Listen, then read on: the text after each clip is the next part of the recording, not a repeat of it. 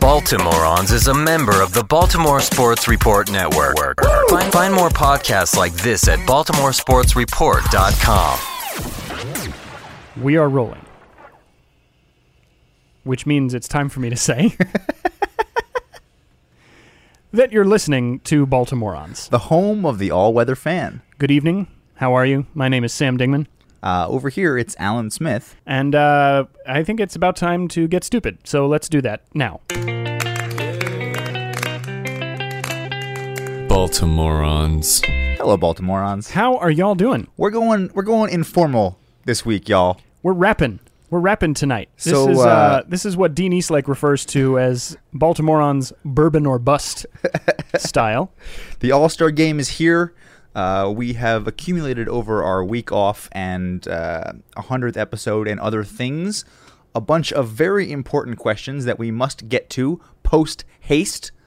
So we're gonna we're gonna do that, Sam. We're gonna we're gonna jump right into them, but first, it's important it's important for you guys to remember that uh, this is the the 101st episode of Baltimoreans, and no episode of Baltimoreans would be complete without our most popular recurring segment, the BJ Surhoff franchise report. Oh, Beej. Um, Alan, you know the old saying: "When David Hasselhoff is inevitably knighted, what will he be called?" Uh, Sir Hoff. Sir Hoff. Okay. So this is episode 101, and uh, Oh no. if you grew up in the southern Maryland, northern Virginia, DC area, then uh, when you went to listen to your alternative music, you of course went to DC 101. Sure. But I think as you got older, you discovered alternative means of media distribution, Right. Such as as podcasts of the type you're listening to now, and of the type that you can find on the Baltimore Sports Report Network, of which we are a proud member, along with our sister wife podcasts. And that's all well and good, but one thing that I never want an alternative to Sure. is the co-hosting company of my esteemed colleague Alan Smith, who is here as always to kind of position us appropriately before we get into the thick of it. Episode 101, as Sam mentioned, is a number that suggests you're getting just a little bit more than you paid for. Like the baker's dozen or the 99 cent deal in reverse. In fact, more books are being published right now, Sam, with 101 in the title than with 100. That's because people are aware that they want to get that little extra deal. So you're more likely to see 101 ways to cook a rutabaga or 101 financial schemes that should be illegal but instead are your ticket to retirement. But don't those titles just make you feel like you got a little bit lucky? Like you had that little extra panache? Well, they shouldn't, because 101 is also an educated number, connoting the basic levels in knowledge that one must achieve to move up in higher education in Australia, Canada, South Africa, and the US of A.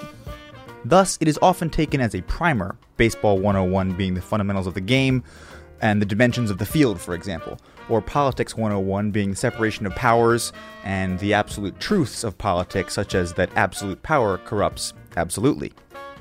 This, of course, reminds us that these same cliches hold true in sports as well as politics. There are certain incontestabilities built into life and into every sports outing. Power must always corrupt, and the team that scores the most points must always win. Pablo Neruda wrote, You can cut all the flowers, but you cannot keep spring from coming. And former English footballer Gary Lineker once wrote, Football is a simple game. 22 men chase a ball for 90 minutes, and in the end, the Germans always win. Benjamin Franklin wrote, In this world, nothing can be said to be certain except death and taxes. And in the same way that the gears of time grind ever forward, thus grinds forward the inevitable Derek Jeter farewell tour, which must want for nothing that the Mariano Rivera farewell tour had before it. The worst part, Sam, the worst part of all of that is that when Derek Jeter stepped into the batter's box earlier this evening to lead off the All Star game and promptly laced a double into the right field corner, I couldn't help but mutter to myself, sitting alone in my apartment, Yeah, Jeets.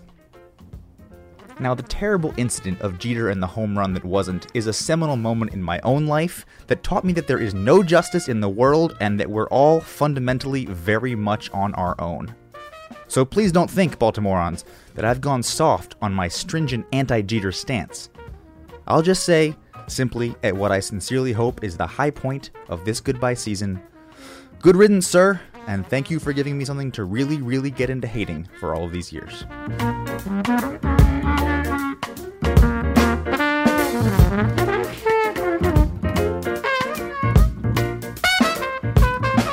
Welcome, ladies and gentlemen, to the BJ Surhoff franchise report. Now, before we continue with the BJ Surhoff franchise report, I just want to flag something mm. that I think came up in the first part of the program, which was, of course, Alan's typically well researched and ornately languaged introduction.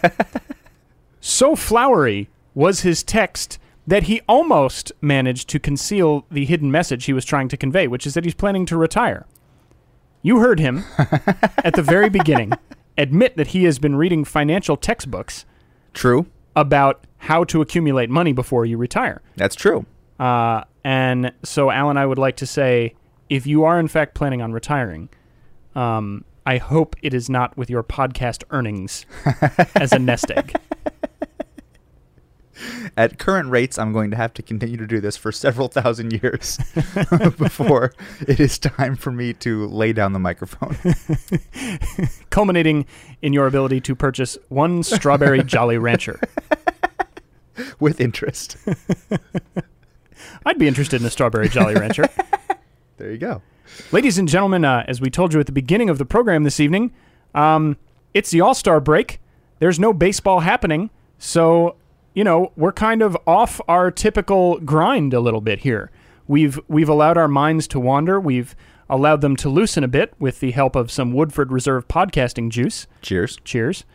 And uh, we'd like to take this opportunity to answer some questions that you find people have been sending us over the last several weeks uh, and just kind of wrap about the way things have gone in the first half of 2014 and what we think is going to happen the rest of the way.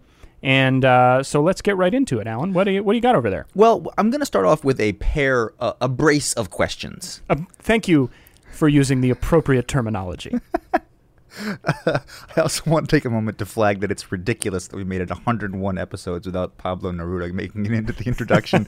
I, for one, am embarrassed. I'd also like to say that we're at three podcast questions. That would be a pride of questions. So should that come up later, please. Six is a murder. We can we can go on. uh, so from Ali Beswick, our friend on Twitter from across the pond, um, wants to know if we can please discuss how to mend his broken heart when we inevitably blow this four game lead and we cannot answer with alcohol. But I want to pair that question with a slightly more optimistic outlook from Mr. Jake English of the Bird's Eye View podcast, who wants to know when is it okay to start buying World Series tickets? Well, I'm going to start with Jake's question. okay. Um, I think the I, I would like to counter with a question of my own. Uh, that being, what year are you buying World Series tickets from? because you can buy autographed 1983 Orioles World Series championship tickets That's on true. this very day on That's eBay. true. And as a matter of fact, uh, using the power of the internet, I I would be glad to tell you exactly how much you would be charged for that privilege. But um, I think it's about time for us to seriously consider investing in um, tickets for a Orioles game this year. Uh, and go down to Baltimore for the first time to watch a game live in person, but I'm not sure it's time to go World Series tickets just yet. Well, uh, I have uh, two sad pieces of information for you, Alan. Okay. The first sad piece of information is that as 32 year old men Yes. who spend, I would say, a good 40% of their week on a program nominally about the Baltimore Orioles, it's pretty ridiculous that we have not been to Oriole Park at Camden Yards this year. Especially Um, because you purchased a car ostensibly with the only goal of going to Orioles games. I, I do call it the Orioles game mobile. I would also like to tell you that for the surprisingly affordable price of $25, really? on eBay right now, you can get not one, but two Orioles World Series ticket stubs. Meaning you're paying about twelve fifty each Wow. for the privilege of a paper vestige of Baltimore glory. Which is amazing because it, it must have cost more than twelve fifty each to keep those tickets since nineteen eighty three. You got to figure They've that person's lost value Yeah, effectively. that person's probably moved at least once in the last 31 years. right. So uh, I would say I don't think it's a good idea to to start banking on an Orioles World Series just yet. But since we have been prompted to do so, Mm. I'm going to go ahead and say that if the Orioles get to the World Series, I think it's going to be an Orioles Nationals World Series, Whoa. and I think We it's going to right be into prediction Jones a, here. he- huh? a good time. All right, all right. Uh, I'm gonna predict a Orioles Dodgers World Series because Ah. I've watched Clayton Clayton Kershaw pitch recently, and he's goddamn terrifying. and you didn't turn to stone. so, what do we tell uh, Ali, who is already already um, planning for his broken heart? Read me Ali's question one more time. Please discuss how to mend my broken heart when we inevitably blow this four game lead. Well, I would like to uh, to ask Ali, does he have twelve dollars and fifty cents lying around? Because I'd be willing to go in with him halvesies on a paper vestige of Baltimore glory. See, and the great thing for him is he's on he's on pound sterling. Right. So, right. pff, I mean, they're basically giving it away. Him. chump change. They're going to nail him on the shipping, though. It's true. Keep it in mind. It's true. You don't want to. You don't want to go too far. Too far overseas. Um, Sam, are you looking forward to Batman versus Superman, or the Avengers two? Um, those are comic book references, yes. Yes. I would say you might as well have asked me Sam Abate wants to know on Twitter. Unfortunately, that is uh, approximately. I'm going to be able to answer that question approximately as well as what is the most exciting free agent signing in the NHL this season. Well, let me take a swing at it then. Okay, Because actually, you can answer this question because you and I both went and saw the new Superman movie when it first came out in theaters. I was trying to forget that, but and yes, we did. I, you, you, you were right to block it out because it was truly horrible. It was an unbelievably terrible movie. Can I just say a quick thing about the new Superman movie? Yeah. The culminating battle, they're throwing each other through buildings. yeah. they're shooting each other with like missiles. They're flinging trucks at each other. And ultimately, Superman is able to defeat Lord Kang or whatever his name is Sure, sure. by snapping his neck. that didn't happen when he got hit by one of the 17 Brinks trains. trucks or when he flew through the piling of the building. Anyway, please continue. So my uh, my theory would be that anything that they're doing in the reboot of Batman versus Superman is only going to be incredibly boring and incredibly uninteresting because they've forgotten how to make good Superman movies. Okay. Uh, as soon as they make Superman no longer Clark Kent, but in fact a active and uh, public figure, you've lost anything that makes him interesting. So I don't have any confidence that they will treat him with any um, due respect. And I believe that uh, Ben Affleck is going to be Batman, which doesn't also fill my heart with joy. So I'm going to say the Avengers too. That is the one thing that I can contribute to this conversation, actually, is that little known Sam Dingman fact through the majority of my junior and senior year of high school, people thought that I looked like Ben Affleck, which I say not necessarily as like a humble brag or anything, because that was also right at around the time people had pretty much decided Ben Affleck was a big old tool. uh, that's when he was um, massaging Jennifer Lopez's buttocks in music videos and such things, and appearing in such seminal works as Pearl Harbor. Woof. Um, So rough, rough time. Well, you know, actually, in terms of redemption stories, Ben Affleck is pretty high up there. I am He actually. was he was out of he was he was the equivalent of Nate McLouth. Uh, he was out of baseball, and no one would give him the time of day. And he seems to have rebuilt a fairly success, successful career as a director, and now apparently as Batman. I will say uh, he has been the director of some underrated films. I think The Town being one of them. He's also been the director of movie. some overrated films, Yes. uh, which is to say, what's the one? Um, uh, go. Uh, uh, what's the, about the CIA guy? Argo. Argo. I liked Argo. I thought it was Argo overrated. Um, There, it we is. Alan just pointed at the desk, and I knew exactly what to do. Uh, I will say that uh, these days I get Jonah Hill a little bit more than I get Ben Affleck, just to so people don't think I'm too high on myself. also, just to throw in my own, um, you know, comparable comp at a similar age, it was either um, it was either Butthead or a young Gary Busey. So Well, if you're going to be a Gary were Busey, doing- you want to be the young Busey. no, no, there's really no Busey that you want to be. Well, that's true too. but I'll go Buddy Holly story before I go Amazon Fire HD commercial. Sam, do you think that the Orioles could possibly get David Price without giving up either Bundy or Gausman? And do you think he is on Dan Duquette's radar as a part of the Denturian?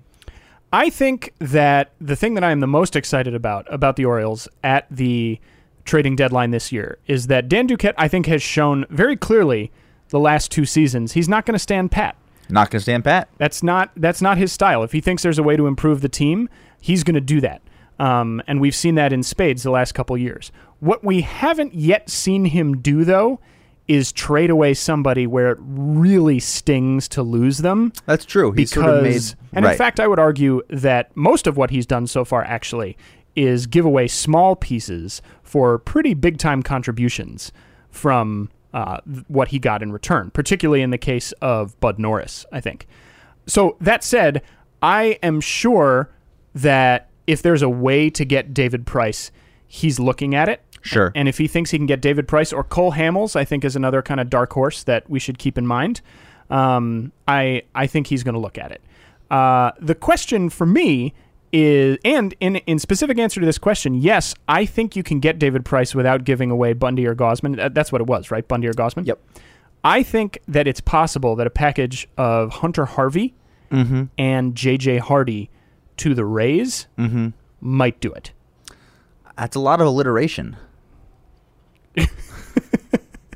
You're giving them the HH. You're giving them the old HJ, basically. Well, Is what three you're doing. H's and two J's That's that's for one DP. which is also known as a pretty good Friday night in Tampa. So you'd rather, uh, and I'm adding a question of my own here because I, I, I agree with your basic analysis. You're more excited about the David Price, Cole Hamels platter than you would be, say, about the, the ace arm that is Jorge De La Rosa. Uh, yes, yes. In a word, yes. Um, In two words, yes, yes. what what in fact and in fact what I'm worried about is being convinced to overpay for Jorge De La Rosa or AJ Burnett or someone of that Ugh. caliber. Because AJ Burnett's name has come up several times uh, as the trade deadline talk heats up. See, my my thinking, and uh, I know that this is not entirely true because we did go out and get Scott Feldman last year, who I think was not markedly better than a lot of our guys.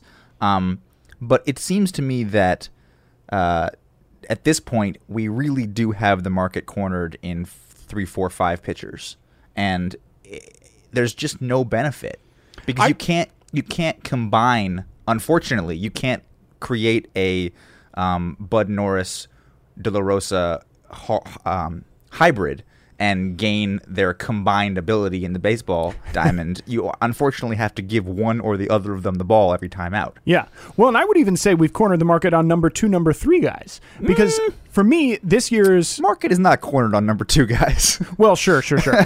but I don't think there's anybody in our rotation who you're running out there and just crossing your fingers and hoping for five innings, five runs. That Right. was true in the past, as recently, I would say, as last year.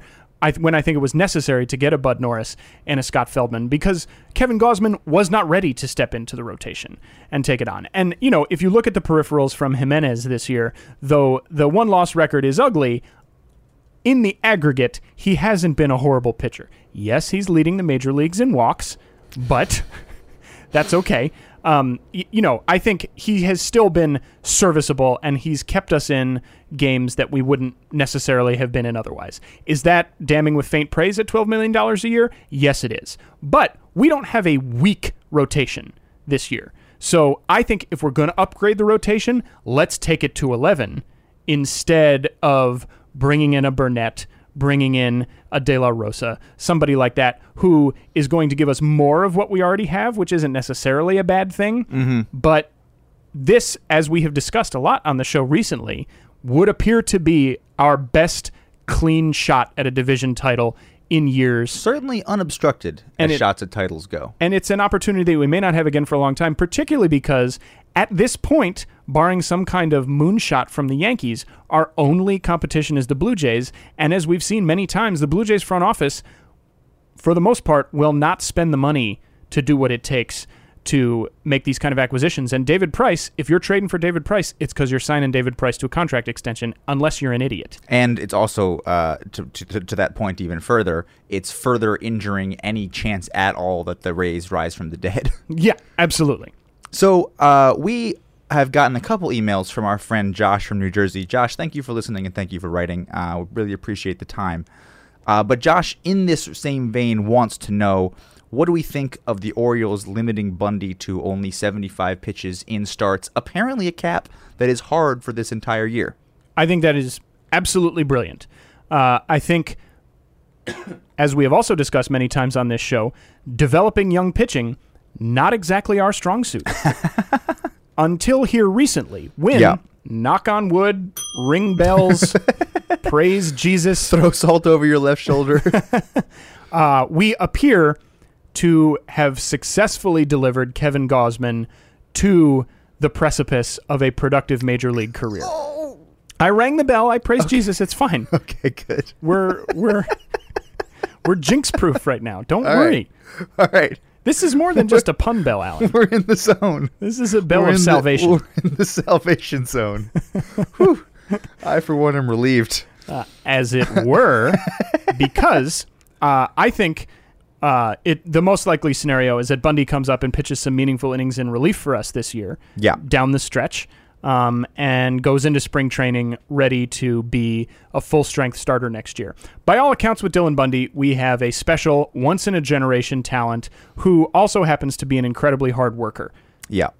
And I think that there is no point this year when there is not urgent need for him in the rotation to bring him along any faster than seems to be medically um, reasonable to do because we need Dylan Bundy to be the ace of the staff for the next 10 years. Can you? And here's my plan for the Dylan Bundy experience. Uh, you bring him up, you put him in there for the 75 pitches. You pull him on 75 pitches every single time, regardless of what's going to happen, and insert Wei Yin Chen as a follow-up pitcher for the next four innings.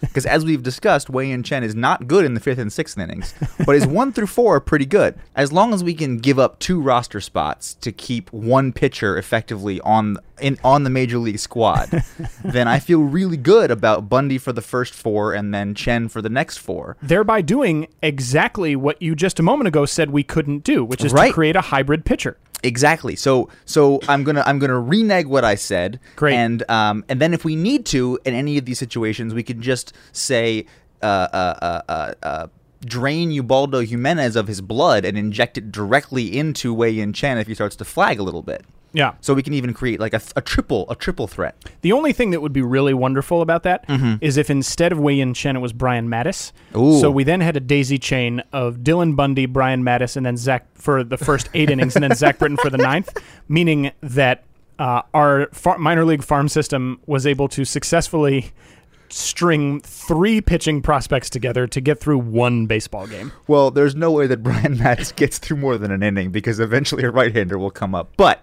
I like your theory.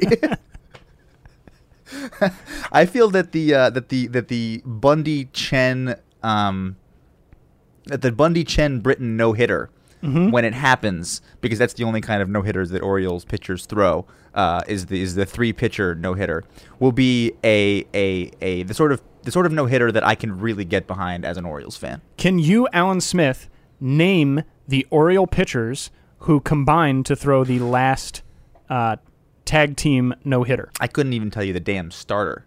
I can tell you two of them. Okay. I think there were four. I think that there were four, too, maybe even five. That that's would not be at all surprising. Uh, the starter, I believe, was Bob Milacki. the closer was Greg Olson, Okay. Okay.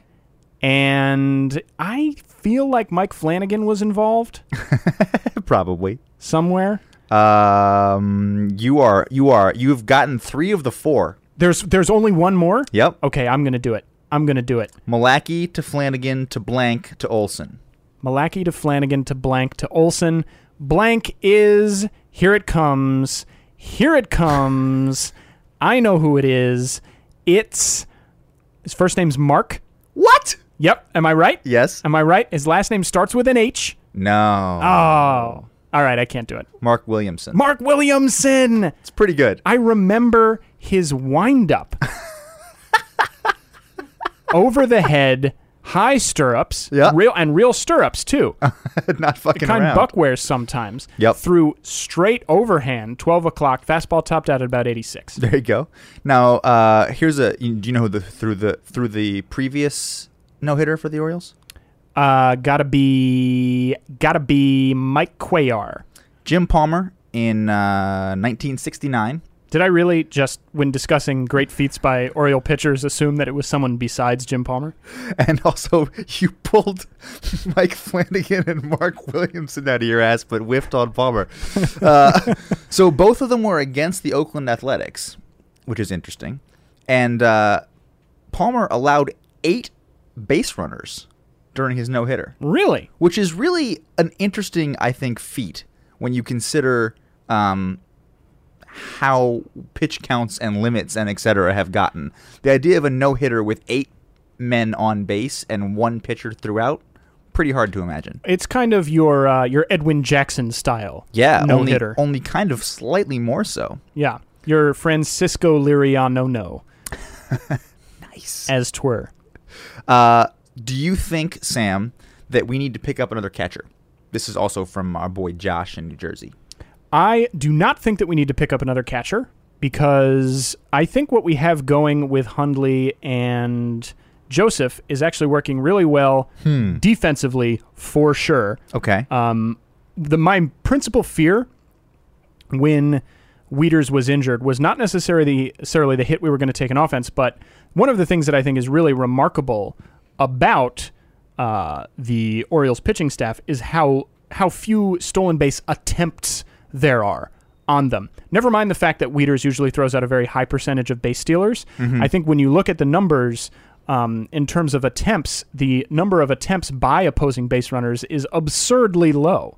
And I don't know how it compares to other teams in the league, but teams by and large do not run on the Orioles unless Right. it's somebody like Ellsbury who's going to run no matter who you are. Right. We don't have a lot of guys trying to uh, sneak their way into scoring position against us. And in the past, I thought that was simply respect for Wieters' arm. It turns out Mm. that both Joseph and Hundley do a very good job of controlling the running game as well. And is that because we have guys who are quick to the plate? Is that is that Buck Showalter being um, cagey about when he throws over? What's what's going on there? Well, I think a lot of the credit does go to our pitchers as well. Bud Norris, in particular, has an excellent pickoff move. Yep. He has one of those pickoff moves where he- he's standing in the set position, and then all of a sudden he kind of snaps horizontally and has thrown the ball over to first base. Right. Wei Yin Chen is left-handed. Um, uh, Tillman has that slide step that he uses. Um, so I think the pitchers contribute a certain amount to this as well. But Caleb Joseph has, at last check, thrown out over 50% of opposing base stealers who've tried to run on him. Hundley's numbers are very good. Uh, so the defense has been absolutely stellar, and I think it's well proven in Major League Baseball that you don't need a catcher who can contribute very well offensively to compete, but you do need rock solid defense, and we have that. Um, I also think that by having a platoon of roughly equal players, obviously Hundley's a little bit more skilled offensively, but I think Joseph's been coming around as he gets more cuts, uh, means that it's very unlikely that either of them is going to get tired because they split playing time so evenly. Right. Our pitchers clearly love throwing to them because our ERA as a staff since uh, June 1st has been, I believe, fourth in the league, maybe Yep. third. Yep. Um, so whatever is going on is working. And I think that when you talk about catching, the most important thing is that the starting pitchers feel comfortable throwing to them. The next most important thing is that they can control the running game. The next most important thing is that they don't allow pass balls. And the final important thing is offense. And we're getting three of those four things in spades. Whatever we get for the fourth is fine.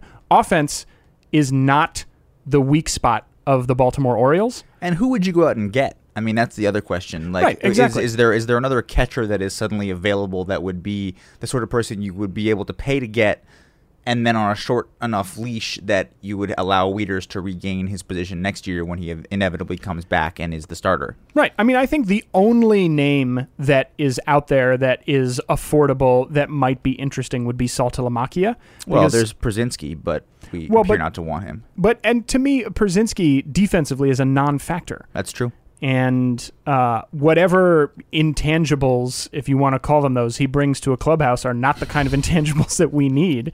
They clearly are not what they needed in Boston. And his bat is gone. The man's 37 years old. So what he brings to our club is another free swinging guy with occasional power who's on the decline. And a huge ego. Exactly. Um, so I, I mean, Saltalamacchia is is interesting because he has a certain amount of power, and if Wieters does end up leaving, I think Saltalamacchia is a decent replacement. But Saltalamacchia's numbers throwing out opposing base stealers are not very Terrible. good. Terrible. So uh, to me, it's not worth it. But more importantly, what we have now, I think, is actually working very well. Our longtime listener, Julia Femularo, writes about uh, Kamish, Bud Selig, and a very interesting article that she passed along, which makes some interesting points about Selig and his legacy, but one that I think we need to address on this program is that had Selig retired a few years ago, we would have George W. Bush, the commissioner, and not the ex president. Discuss. Oh my goodness! Yep. He was he was looking for the job, G Dubs, and uh, instead, when he was not able to become the commissioner of Major League Baseball, he, according to this article, went to his backup choice, President of these United States of America. That's terrifying to think about. and I think it's kind of a no brainer. I mean, as we have talked about many times on this show, uh, baseball is something that's great about America Yeah. and is ultimately very silly. And That seems to fill the, the the the sort of platonic ideal of what George W. Bush represents for me. Exactly. So uh, I think it would have been wonderful to have him in the commissioner's seat. I don't think it would have been possible for somebody to mismanage the steroid scandal more than Bud Selig did. So check this out. We now have a new entry for travel back in time and kill one person and change the course of the entire world. What happens if you go back to let me see what this would be 2000 say and bump off Bud Selig? George W. Bush drops his candidacy to beco- become the uh, the commissioner of Major League Baseball. Someone else wins the presidency entirely and is sitting in there for 9/11. Uh, someone else, Al Gore, is who wins the presidency. Well, excuse Who? me. excuse me. Uh, Al Gore did win the presidency. right, excuse me. He is he is officially recognized and inaugurated as president because presumably his margin is a little bit higher. a little bit higher. So I don't know. That's just an interesting, uh, an interesting alternate alternate reality to consider. I need a drink. Good thing I have one right here.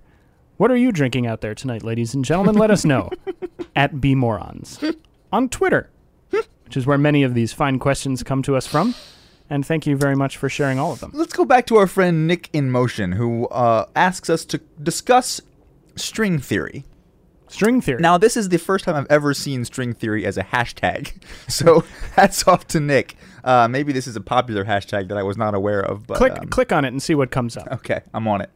While you do that, I will explain string theory to you. Okay. Um, so I am a person who likes Dr. Martens shoes. Okay. I wear them on a daily basis. Okay. I've had numerous pairs throughout my life, although not that many, because Dr. Martens are very durable. Sure. it's a solid investment Sure. of your of your footwear dollar. Mm-hmm. I would, however, make one quibble with the Dr. Martens shoes, and that is this: the shoelaces, or should I say, shoe strings, Yes. On those shoes uh, leave a lot to be desired. They wear down very quickly. Um, uh, a couple of months of wear, and all of a sudden they're they're shredding, Frayed. they're disintegrating, they're becoming frayed, and I have to replace these shoelaces on my otherwise rock solid and might I add very stylish shoes.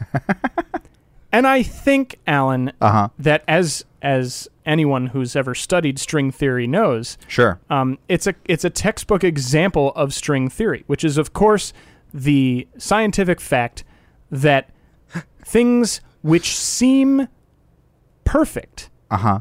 often have one small defect that can ruin the experience if you let it. And here's what you have to do Okay. you have to not let it ruin the experience. Now let's take a look at your 2014 Baltimore Orioles. you see what I'm doing here? Oh, wow. This is some advanced podcast hosting that's happening right now. it's not particularly advanced particle physics, which is where many people would have gone with this, but th- let's let let it happen. You know, if you want a particle physics es- explanation of string theory, go listen to Stringcast or whatever. Go listen to Radio Lab. Mm. Actually, do. Fine They're- they're program. f- fine program. Excellent work. However, you're here and you're stuck with it because, as we all know, it is impossible to pause podcasts. it's true. So, your 2014 Baltimore Orioles. Lots to love. Very strong offense top to bottom with as yet untapped offensive potential. Yep. Looking at you, Manny Machado. Looking at you, Chris Davis. Mm. You got a starting pitching staff that, while not dominant, has very few weaknesses. You got clutch hitting. You do. You have a master tactician at the helm. Mm. You have the best defense in Major League Baseball. Okay. Looks pretty good, right? Looks pretty good. Looks pretty good.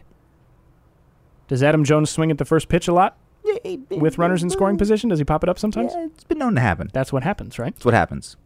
Does Chris Davis refuse to lay off the bouncing breaking ball? Certainly. He does. That's what he does. Does Manny Machado take walks? Manny Machado doesn't take walks. Does Zach Britton strike a lot of guys out? Zach Britton No. does not strike a lot of guys out, and that's what you want a closer to do. But he also will not let the ball go up in the air ever. He does not allow that to happen. nope. So these little tendencies strung together, do you see what I am doing, Smith? I got you. Strung together. There you go.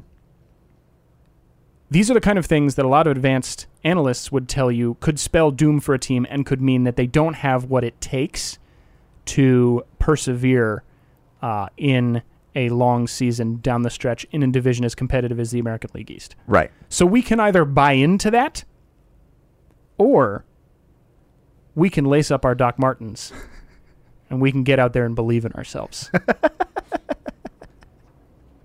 and that is how string theory works. Uh, for those of you who have other interests in string theory, check out the Scientific American podcast uh, and the Complete Idiot's Guide to String Theory with George Musser and his book, The Complete Idiot's Guide to String Theory, published July 16th, 2008. Why didn't he call it String Theory 101? Moving on.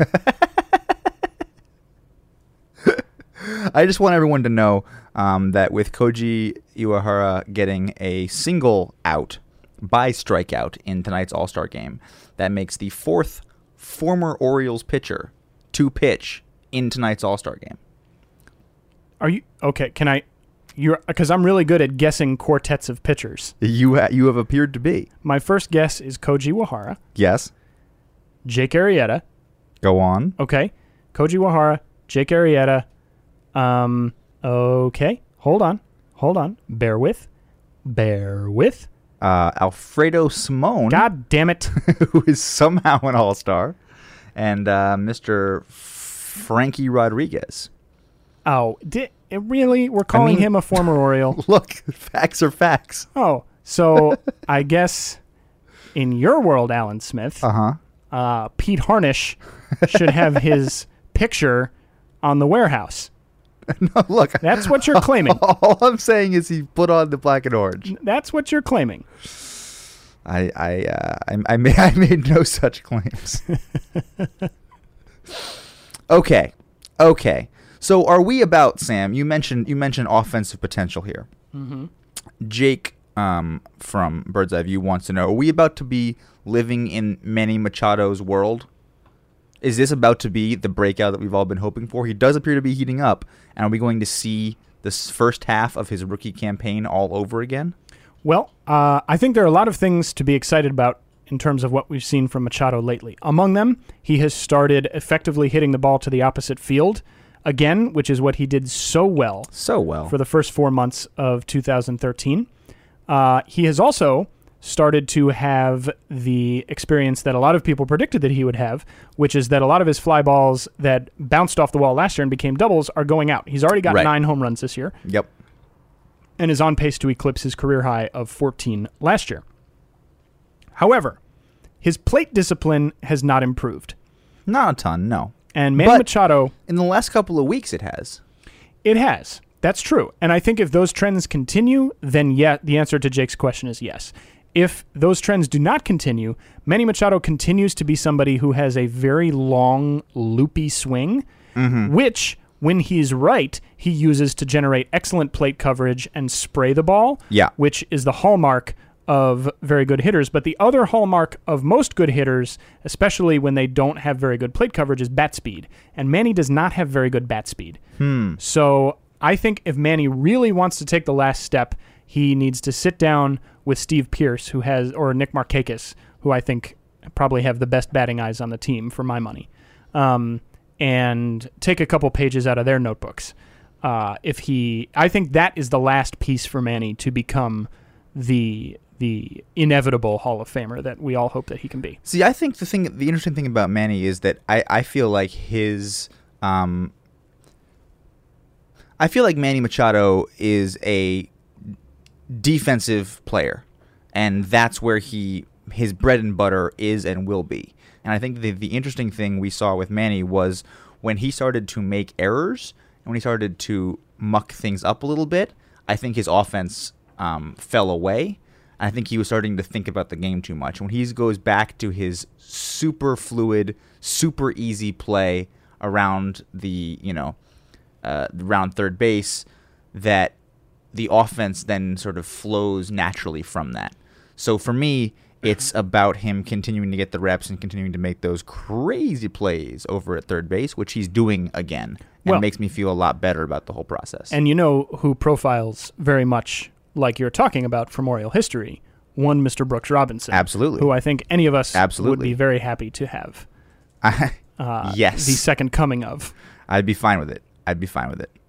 Um, okay, I hate JJ Redick wants to know: Do you prefer Golden Grams or Cinnamon Toast Crunch? Golden Grams all the way, but I will say, CTC man. CT, you're a Cinnamon Toast Crunch guy? Oh yeah.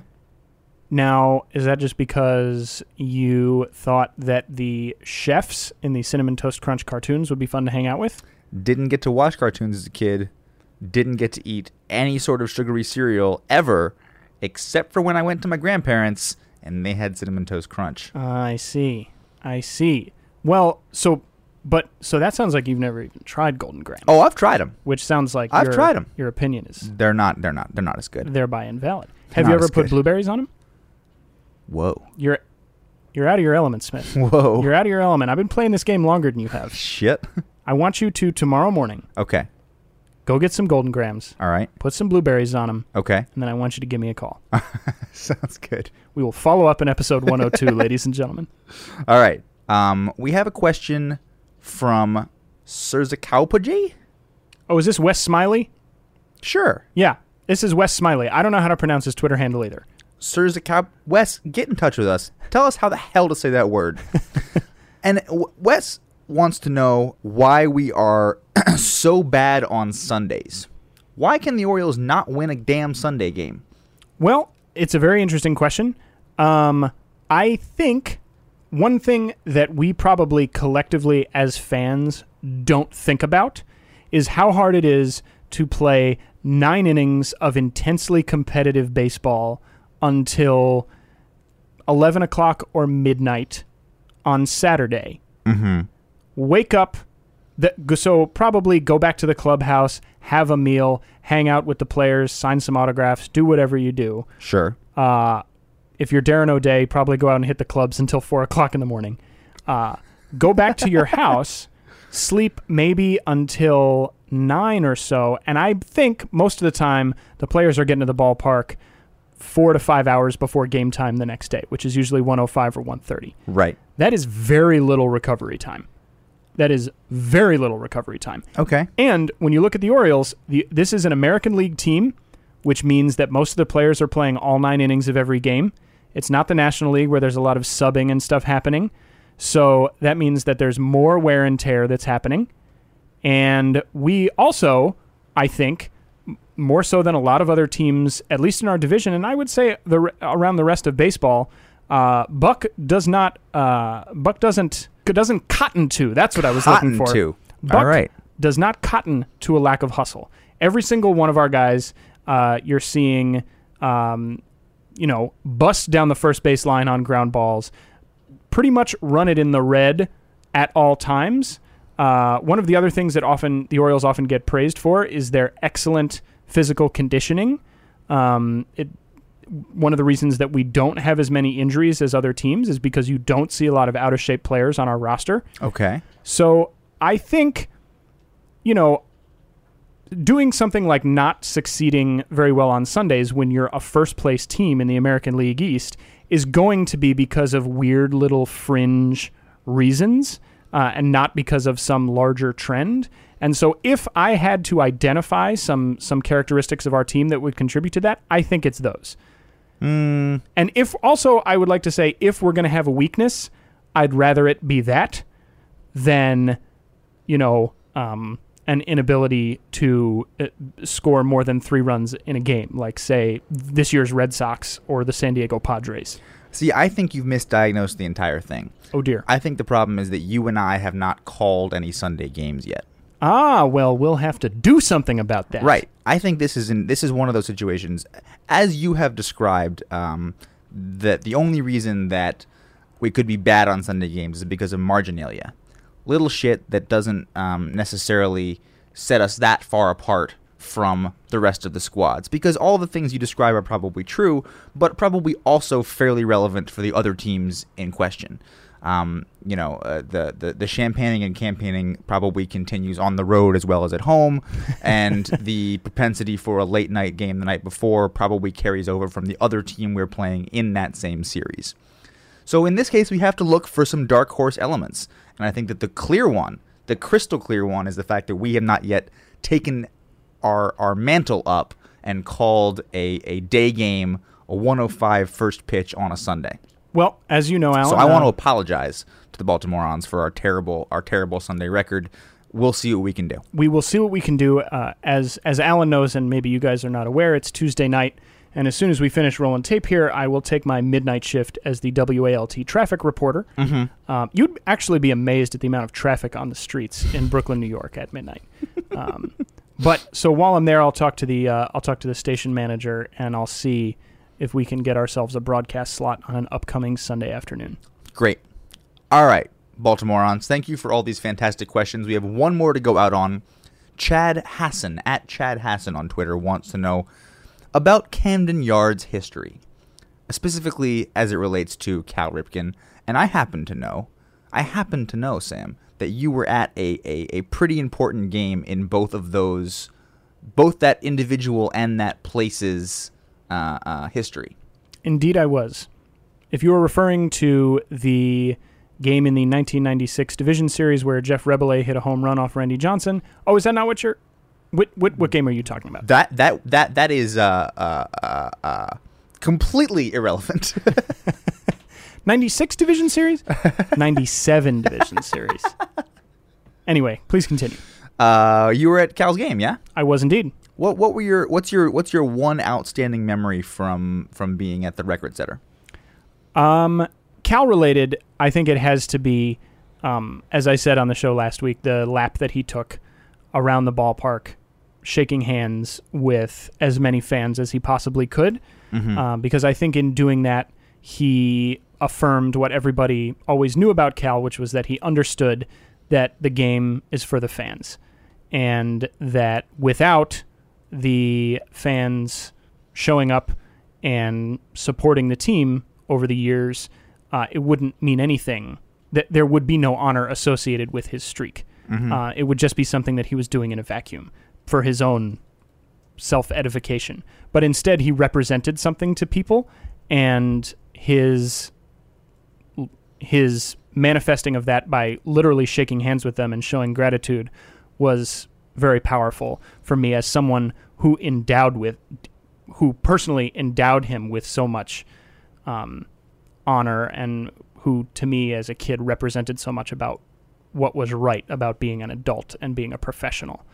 Um, it's also on a personal note uh, the first time and still one of maybe two or three times that i saw my dad cry. Um, and I think I didn't un- maybe understand this at the time, but over time, I have come to feel like my dad did that because what Cal did was so important and the magnitude of it was really overwhelming to him Hmm. and represented, without getting into too much detail, uh, an ability to commit to something in a way that maybe my dad was not able to. And this was something that had been going on for the majority of my dad's adult life and the majority of his relationship with me. And it was the two of us at the game. And so seeing Cal breaking Lou Gehrig's streak prompt this response from my dad was very potent emotionally for me, both in the moment and has continued to be resonant um, over the rest of my adult life. I just want to add to that um, story to go out on that in his goodbye All Star game, Cal Ripken hit a home run. Indeed, he did. Suck it, Jeets. And Alex Rodriguez did the only classy thing he's ever done, That's true. which was to allow Cal Ripken to play shortstop. Everybody gets one. so thank you, uh, Baltimoreans on Twitter, on the emails out there in the universe for sending us those questions. I hope you weren't too turned off by our loosey goosey bourbon fueled ramble through them. Uh, appreciate you tuning in as always. We will be back next week with uh, slightly more regular Baltimoreans, and uh, like Sam said, try to get out on WALT radio in the not too distant future. We should also mention that the good boys over at Bird's Eye View are putting on their first annual Birdland Bash, a community softball game and night at Oriole Park at Camden Yards, all combined on August the 2nd. Now, unfortunately, neither Sam nor I can be in attendance, but that actually may be a selling point. Um, and if it is, get on over to birdseyeviewbaltimore.com and find their tickets. You'll get a customized t shirt by OBP Apparel. You will get a ticket to the Orioles game. You will get to play some softball with some excellent people at Bird's Eye View. And, and on top of all of those things, you won't have to deal with Sam or I. So check it out. Ladies and gentlemen, uh, there is, of course, just one more question to be answered.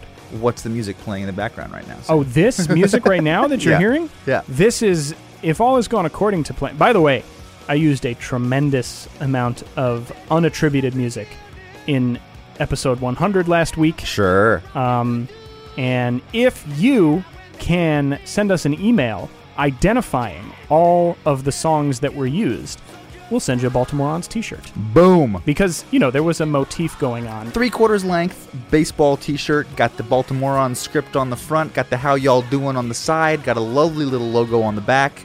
They're pretty nice. Just ask Godzilla. You in, and soon you should ask seductive Tommy Hunter. Have not put his in the mail yet. Sorry about that, Tom. Sorry, buddy. uh, So It's coming. It's here. right now you're listening to the Black Crowes with "Kicking My Heart Around." Right. Uh, the intro is, of course, our theme music, which is written and performed by Marshall York. Come on, Dean. And you, uh, Dean, where you at, buddy? Where you at? Uh, Dean also did, of course, provide the title for this week's show, Bourbon or Bust. I think uh, we know which one of those it was. But Alan, Yes. our last question comes to us from uh, from listener Sam Dingham, Okay. and uh, it goes like this: What do you call Henry Urrutia when he is serving as the backing band for Jimmy Fallon? Uh, would that be Henry the Roots Rudia? Henry Henry the Urrutia, the Rudy I think. Okay. Yeah. All right, that sounds good. Sam, what would you call Henry Urrutia if he was um, up on stage in the NBA? If he was in the waiting room as a about to be drafted NBA star? Um, Henry Urrutia? Well, I was going with Henry Nice Suit Rudia. Let's go with yours and not mine. I know, I like I like that one. Any more? Any more Urrutias? Nah, I am I'm, I'm? I I am much like Henry Urrutia out. we gotta we gotta keep some bullets in the chamber. Talk to you next week. Goodbye, home run. Baltimoreans is a member of the Baltimore Sports Report Network. Find, find more podcasts like this at baltimoresportsreport.com.